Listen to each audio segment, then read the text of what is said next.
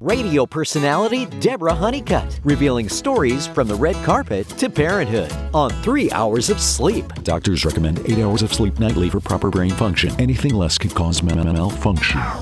And now, on three hours sleep, here's your host, Deborah Honeycutt.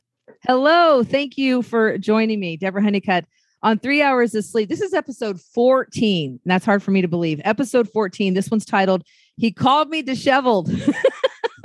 and I can't say it without laughing because I'm joined by the he in that statement. It's actually, he called me disheveled. What one word best describes you? And I'm talking about uh, my friend Jim Dahl. When I say he, you will recognize his his. I think you have a DJ voice, Jim. I think you have a very deep voice. You could do radio. I've heard heard a lot of people tell me that. Really? Okay. Well, if you listen to episode four, things we don't talk about, this is the same Jim. He actually is uh, not just a good friend, but lives. We live in the same neighborhood, so we're neighbors separated by a few streets. And I gotta I gotta brag on you for a second, Jim, because I haven't told you this yet. See, episode four, I was only a few in, and to this day, you are my second most downloaded podcast. Listen to that. I know. Come on. I hate to share because the ego will expand.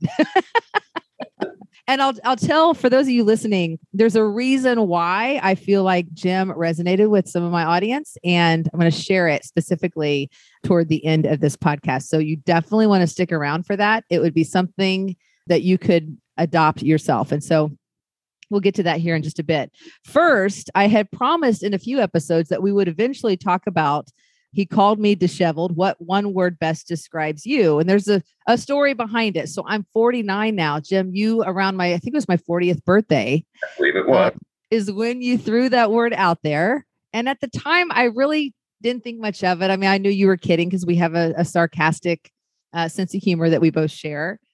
But I really thought about it over the years. It actually became sort of an inside joke, like a running theme between us if something happened on on the radio where i shared you know some silly story you would send off a text just one word disheveled. And so for those listening right now who may not know in addition to the podcast i'm part of a morning show and i would love for you to listen to jim deb and kevin. We are a country music radio station and um, we have the best time in the morning so we're a morning show. Jim deb and kevin it's 95.5 wfms and we're based here in indianapolis and you can stream us you know wherever you are. We have people that listen in australia and japan and other parts of the country. So jim mentioned this and I w- I don't know if we've ever really discussed specifically. You gave me one statement when i asked you why did you say that? My 40th birthday my husband had planned a limo. My sisters and their husbands joined us a couple of friends. We came and picked you up and you mentioned it in the limo. Do you remember why? I don't exactly. It's just it it just seems like all aspects of your life are hectic and chaotic and you're dropping phones you're breaking screens. It, it, just came to my mind. It's like your life is disheveled and mean it as an insult in any way and i still it's just you have a lot of balls in the air and, Yeah. and at times it seems uh, overwhelming and, and confusing. Sometimes a little scattered yes i would say So- that's very accurate So when I asked you about this in the limo, your statement was a little more brief than that one. uh, in the limo, you said it just seems like getting from point A to point B takes a lot out of you, and you're just disheveled. And I think if I remember right, you know, this was a surprise, the limo, the birthday party, and I didn't know about it. And so Greg's like, "Hurry," and I don't hurry, you know, and so I have to allow myself so much time, and so. I was trying to get going and I knew we had a limo waiting. And so I think by the time I got to you guys, I was like, oh, I wasn't planning on this, you know, and it just kind of threw me off. And so you threw it out there. I do love that about you is you're very honest and kind of tell it like it is. And oddly enough, you aren't the first person. I mean, you're the first person to use the word disheveled. But my sisters would often say, because Sunday family dinners are big in my house, in in my family, and and so one of them would host. And when I would get to their house, because they both live in Fishers, it's easier for us to gather there.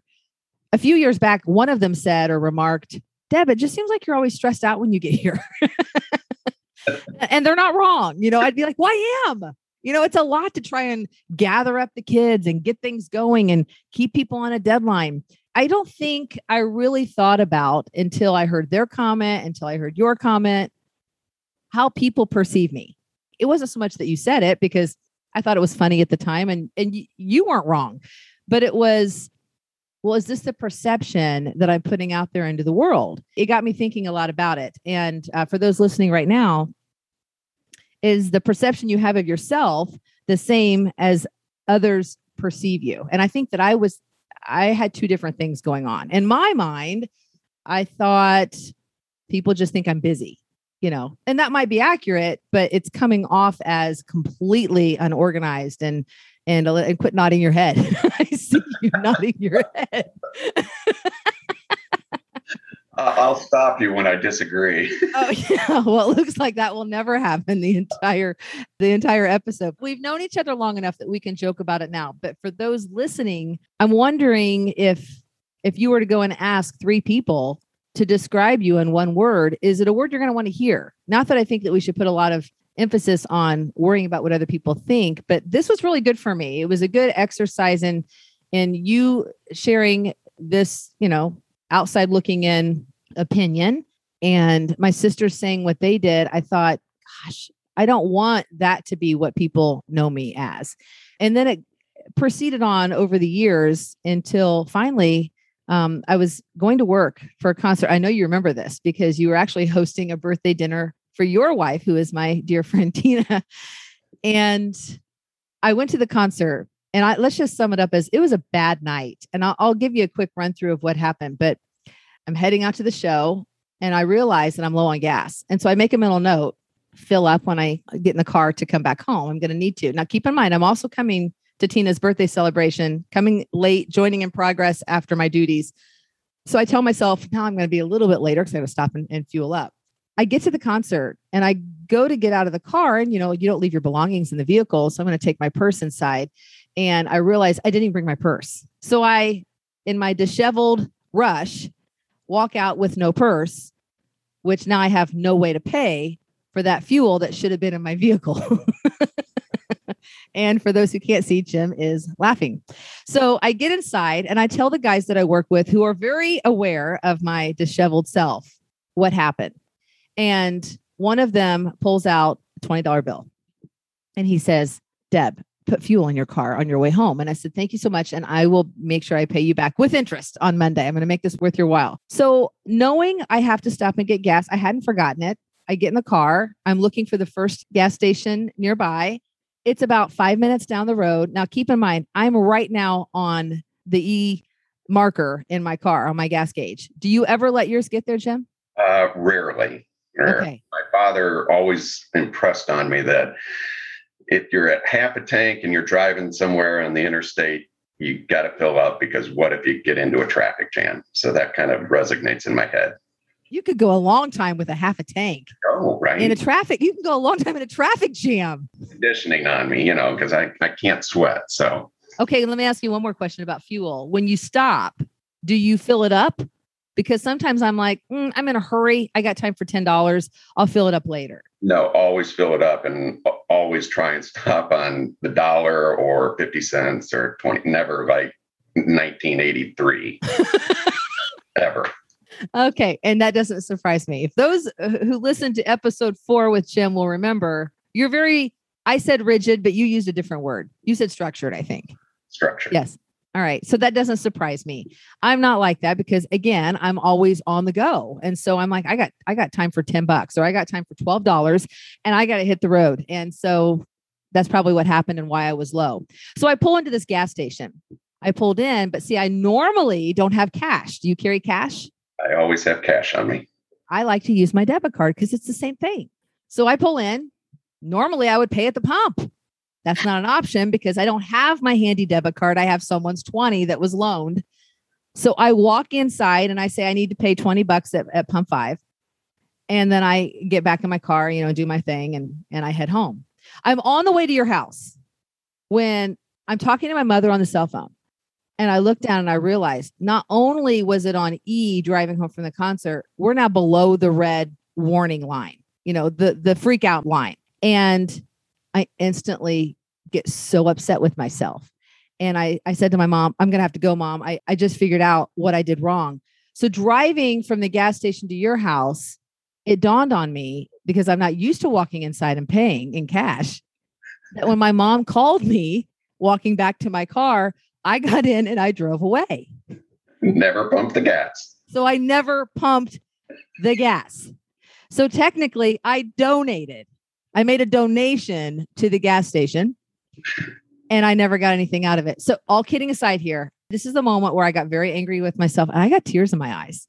I got tears in my eyes because I don't understand why I do the things that I do. You know, I understand that I'm normally not used to paying in cash, but why couldn't I recall? Why couldn't I remember the reason that I was there, which was to put fuel in my car? So I get to your house, and of course, I'm explaining the whole thing, and I was just beside myself. But that's what got me thinking maybe he's right. You know, not that I really questioned you before, but maybe there's a reason or a science behind the fact that I'm disheveled. So, can I tell one more story about uh, a similar situation? And these all seem to happen around birthdays. So, okay, do I? Do I? Okay, I know the story. Can I just tell you? I know what you're going to say. I had this story in my outline, and I thought, nope, nope, I'm deleting that one. but go ahead. I'm an open book. Go ahead. It was my 50th birthday. I'm a little older than you and Greg, and um, I believe Just a little 50th party and we had an intimate dinner group of a small group of people my brother and my wife's sister and husband and our neighbors who made the dinner. And so we were going to say six o'clock was dinner for this small intimate group and another larger group of uh, friends were coming over around eight. Yep. so we're sitting there at about 610 just getting into our meal and our dining room looks out to the front of our house and here come deb and greg walking up our sidewalk. So i'm supposed to be there at eight. Eight. And, and you show like... up at 610 which is 10 minutes late of what you probably thought. Correct. So i don't know where six o'clock came into your head. I, I, all i knew was he's very punctual. I need to be early. You guys handled it very well you handled it very well. But I remember thinking, how did I screw this up? You know, and so yes, I keep a calendar. I promise I do. I don't know what happened. What, do you ever tell Tina, like, why are you friends with her? never, never would I say that.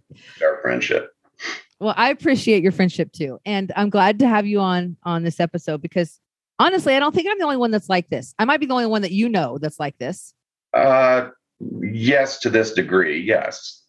I would never, I guess, in my head, have described someone else as disheveled. To this degree, boy, I feel so fortunate. You really paint a wonderful picture.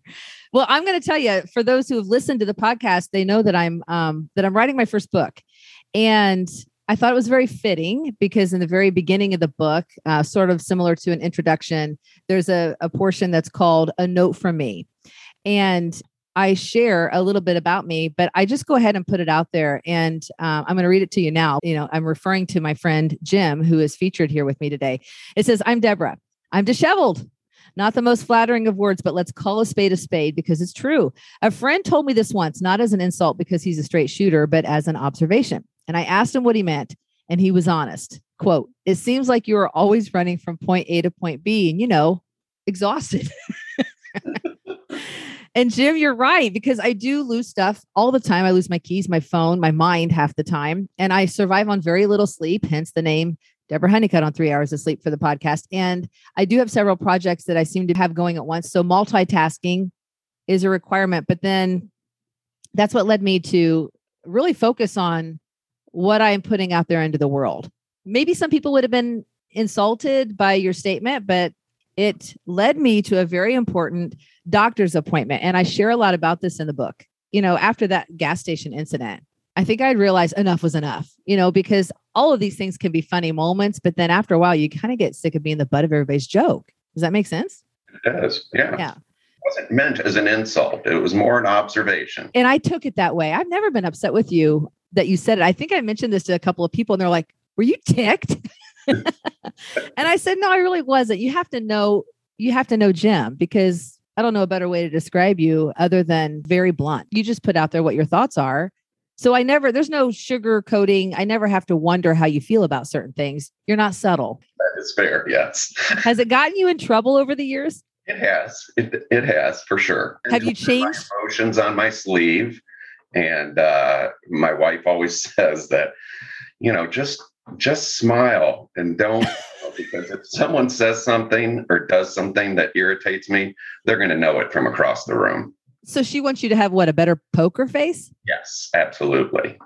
I do like her advice. Just smile. Don't talk. it gets you in trouble. Okay, so you've never called anybody else disheveled. My sisters weren't wrong when they said that I sometimes show up and I'm a little stressed out. So I did take it upon myself after the whole gas station incident to make a doctor's appointment. And I'll share more exactly with what happened in the book at that doctor's appointment, but I can give you a little bit of, of what I wrote. I won't share all of it, but I'll give you a little bit of what I wrote. To recap that evening, I was low on fuel. I didn't take my purse or money. I borrowed money. I stopped for fuel. I paid for the fuel. I didn't pump the fuel. So I donated money. And then I panicked all the way home as my fuel gauge dropped below E. I wrote that I was angry for days at my lack of planning and poor decision making. And I decided to schedule an appointment to see my doctor. After all, maybe my friend, referring to Jim, was onto something when he called me disheveled on my 40th birthday. So I sat in the doctor's office a week later. Dr. W smiled with his glasses resting low on his oversized nose and asked what brought me in. Well, I took a deep breath. I had a moment last week where I got really upset with myself and I was all over the place. And it's probably nothing, but I figured I should come in and talk to you about it. Like I said, you may tell me it's nothing, and then this will all be a silly and total waste of time. Dr. W paused long enough to grab my attention, and then he responded, or maybe not. you can find out the rest when the when the book is completed and written. But I would like to thank you because it did bring a lot to my attention. I think sometimes we do get so busy in the world that we live in, and it's a very fast paced world and instant gratification and not for everybody because you're obviously more of a planner. But for some people, we get more focused on getting from A to B and rushing around than we do focused on really enjoying the moments. For me, that's what I took away from it. Not so much what other people think of me, because I really usually don't care. But after you hear it from my sisters and a good friend, then I started thinking, what are they seeing that I'm really not keying in on. And I feel like I am more purposeful with how I live my life now. And I feel like my mindset is a little bit more focused. Now, you can't go and totally change somebody, that's just not going to happen. But I would say that, you know, what you guys had said to me, I took to heart. And then when my son moved, I had such a hard time with that, that all of that stuff combined allowed me to focus in on being a little more aware of my existence and, and, and how I come across to people because I don't think I was enjoying my life. I think I was checking boxes to say, I got the birthday party in. Okay, I did my work duties. And all these things were happening, and those were huge red flags. And I wasn't really enjoying it like I should be. I don't like to thank you very often, but I'm going to tell you thank you. Well, you're welcome. now, if you had to describe yourself in one word, Jim, what would it be?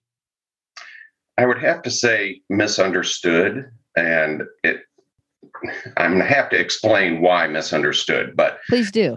So you say I'm rigid, right? I say I'm structured. So, um, but again, it's your observation that I'm a very rigid person. I would say I'm very structured, which to me is is less rigid than you know uh, what you see. We spoke about wearing my emotions on my sleeve. I do. If someone is irritating me, or bugs me, they're going to know it. I just can't hide the fact that people irritate.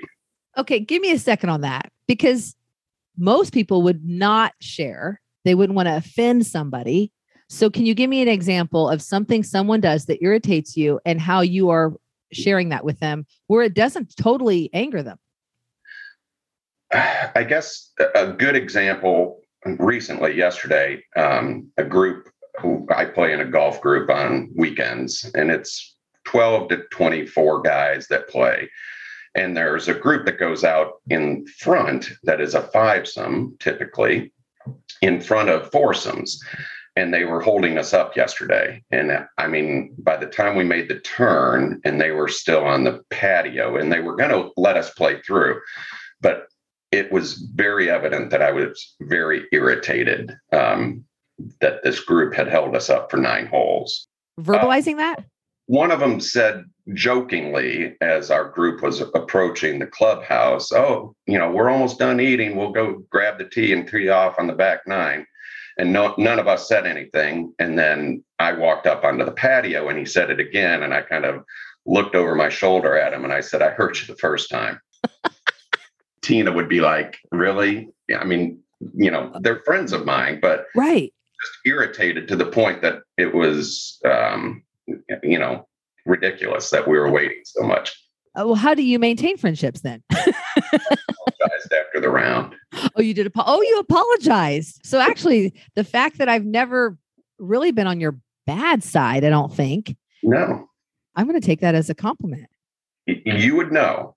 And there, so I'm a very, I guess, private person, and people really don't know me.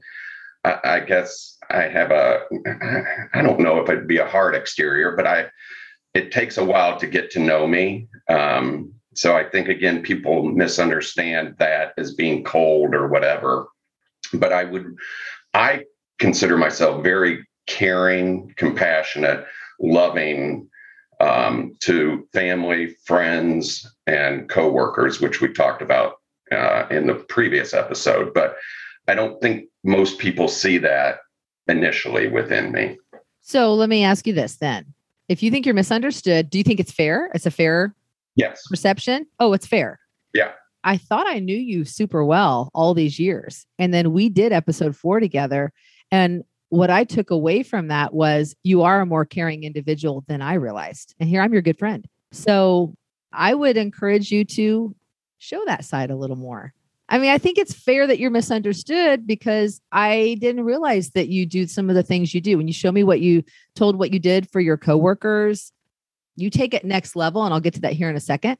I, I definitely had a different perception of you now mine to say that you're rigid. I hope that doesn't insult you. You got to keep in mind that's coming from a very laid back person. Yeah, I mean, Tina's sister would describe me as rigid. I mean, I, I think a lot of people would describe me as very rigid. So I love that you're okay with the fact that misunderstood is fair. Does it bother you at all? oh, it doesn't bother you. It's just a it's just the word you're using to describe yourself. Yeah. Yeah.